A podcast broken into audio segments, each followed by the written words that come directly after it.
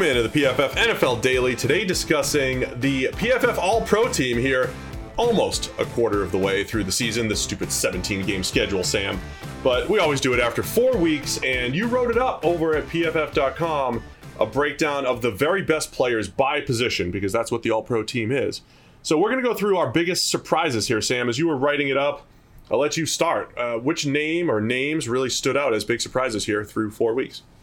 Yeah, it's funny. It's like a a mix of all the people you think it would be. You know, Tom Brady, the best quarterback in the N F L, of course, Derrick Henry, Devontae Adams, all the people you expect to be there. And then a bunch of completely random names that don't make any sense to anybody if you rewind just a few weeks. So uh, let's start with probably the most surprising name on the entire list.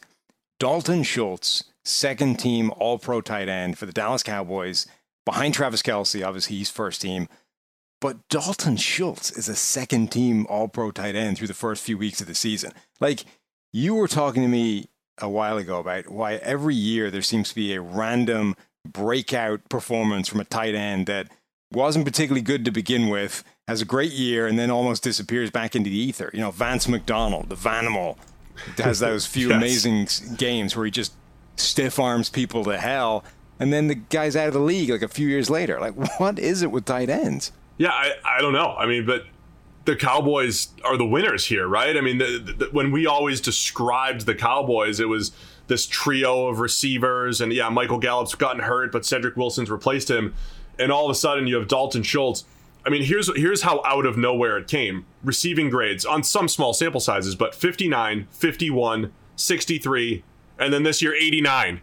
Right? I mean, and, and it, he's a decent athlete. You go look at his measurables. Everything's pretty much middle of the pack. It's not like it. he just, you know, came into his physical tools all of a sudden, but something's clicking here in year four for Dalton Schultz, and uh, it's a huge weapon for this Cowboys offense. Yeah, he's like one touchdown away from matching his career total heading into this game, uh, or heading into this season, um, averaging ten yards per reception. He's he's playing fantastically. Like, that was pretty incredible. So he's definitely, I think, the single biggest surprising name on this. Uh, I'm going to go look at the offensive flex positions. I don't know how you looked at this, or if you were just saying, hey, give me any skill position player or a guy that is actually versatile. But Debo Samuel being the one guy, I mean, he's been getting, you know, creating big plays left and right. But Cordarrelle Patterson right up there. Yes. Atlanta Falcons coming off a three touchdown game just last week, uh, literally playing both running back and wide receiver for the Falcons. He's been just outstanding through four weeks. Well, here's the thing. If you had told me that Cordarrelle Patterson was on the All-Pro team after the first four weeks of the season, I wouldn't have been surprised in the slightest. Right. If you had told him, told me he made it at a position other than kick returner, I would have been pretty staggered. Um, he looks like a phenomenal running back at this point. Like, they're still not giving him a huge workload, but it doesn't matter because they're able to... He's making plays on the ground when he's given the ball. He's an incredible threat out of the backfield because of that history as a return man and a receiver. And as you said, they are splitting him out and using him as a wide receiver, putting him out on legitimate cornerbacks and saying, just go run a fade and monster this dude in the end zone. So Cordarrelle Patterson, the, the Falcons of all teams have been the team to unlock Cordarrelle Patterson's insane athletic potential and playmaking skills. And I'm here for it. Yeah, I mean, look, other teams have played him at running back at times, right? And he, he was forced into it a little bit with the New England Patriots. The Bears did it uh, at times. But, yeah, this is uh, – it's been fun to watch because this dude was uh, such an athletic freak coming out of Tennessee. Uh, probably doesn't have the nuanced route running to be a pure fifty-play-a-game receiver. So when you cut that down a little bit and put him in the backfield, you get the best out of Cordarrelle. Uh, a lot of the offensive linemen are as expected, Sam. I mean, when you see, yep. you know, Trent Williams, Joel Batonio, Zach Martin, guys like that, Jack Conklin, not a surprise. You go to the defensive line, not massive surprises on the interior at one of the edge spots, but then the other edge spot, Maxx Crosby of the Los Angeles of the, the Las Vegas Raiders. They they mm-hmm. were like the Los Angeles Raiders on Monday Night Football, weren't they? With that crowd, that home game, yeah. But Maxx Crosby for the Raiders been just unblockable so far through four weeks. He has been. Maxx Crosby, what we know conclusively so far is that Maxx Crosby this season is too good for really bad offensive linemen.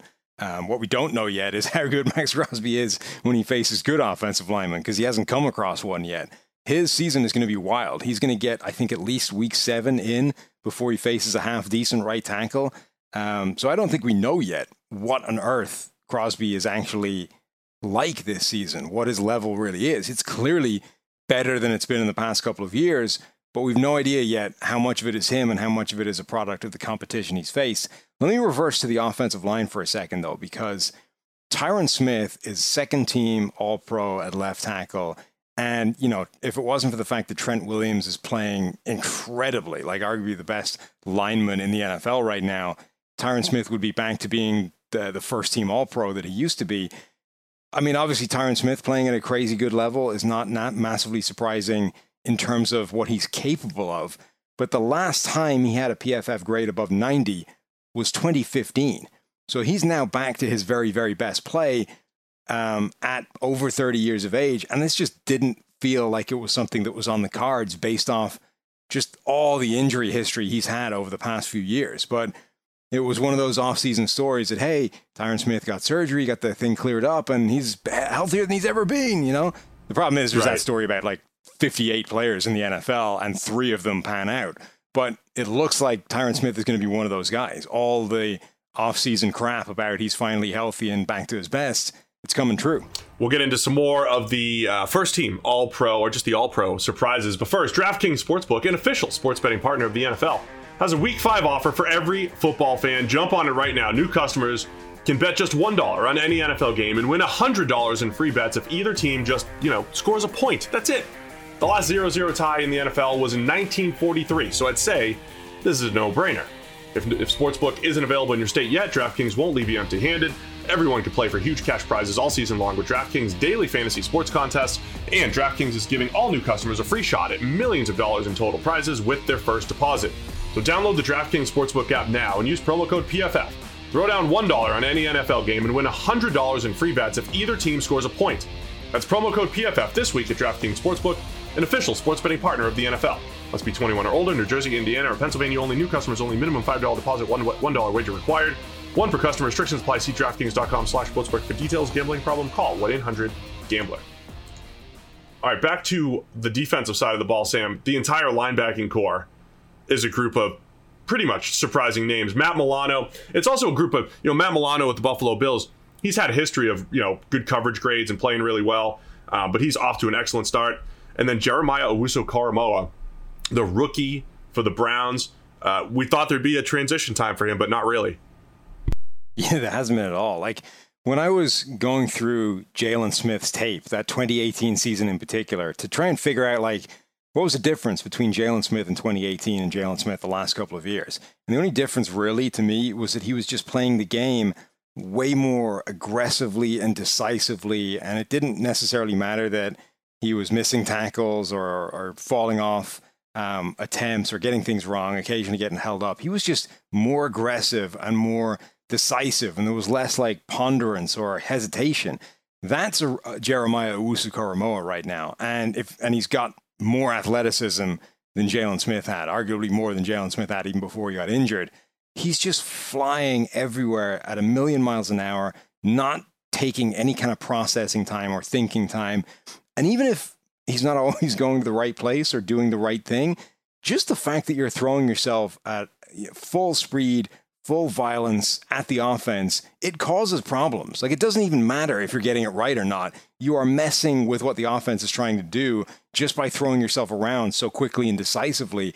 And that helps. Like, that starts to create its own uh, plays for you to make or for other people to make. So couldn't be more impressed by what he's doing right now.